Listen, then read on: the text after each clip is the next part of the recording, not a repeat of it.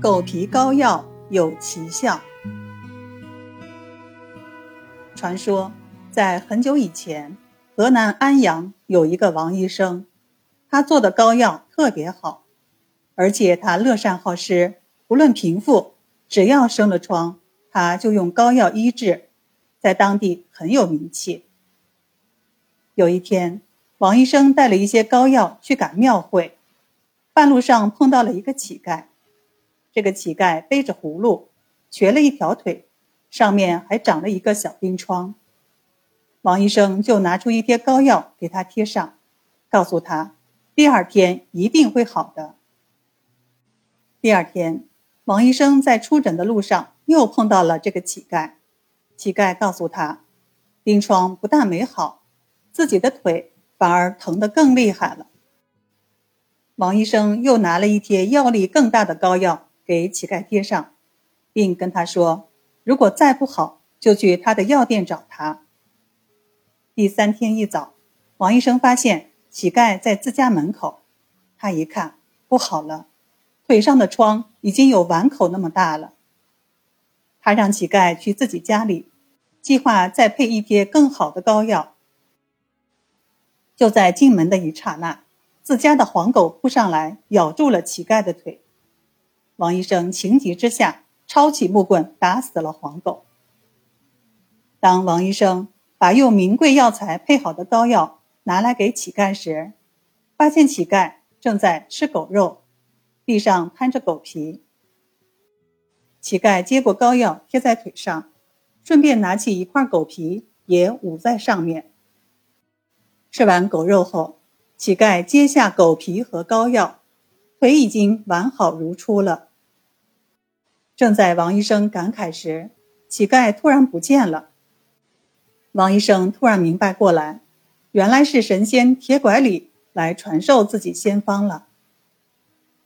因为这个传说，民间就把铁拐李敬奉为狗皮膏药的发明者和祖师爷。狗皮膏药之所以现在听来颇含贬义，那是因为一些小人利用膏药容易制作的特点，谋取利益。而产生的后果。其实，狗皮膏药是膏药的俗称。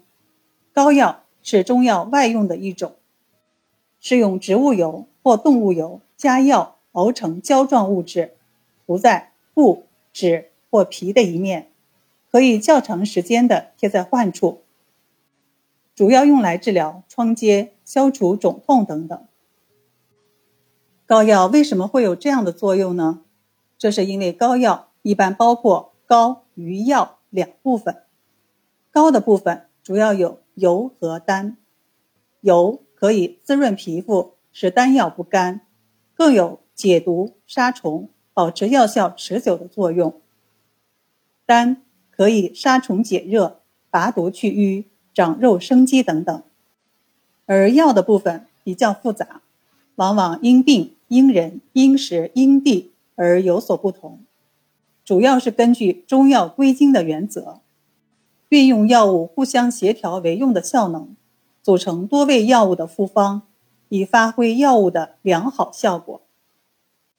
治好膏药后，如果是治疗冰疮、肿疡等疾病，就直接贴在患病部位，可以起到防腐、消炎、止痛的作用。如果是治疗经络等疾病，一般贴在经络穴位处。这些药物通过皮肤渗透到皮下组织，从而发挥较好的药理作用。此外，膏药的适应症也很广，无论内外科、妇科、儿科都可以使用，无论老人孩子也都可以使用，并且很安全，没有什么毒副作用。正因为膏药有这些优点，所以很多人对它情有独钟。膏药在我国有着悠久的历史。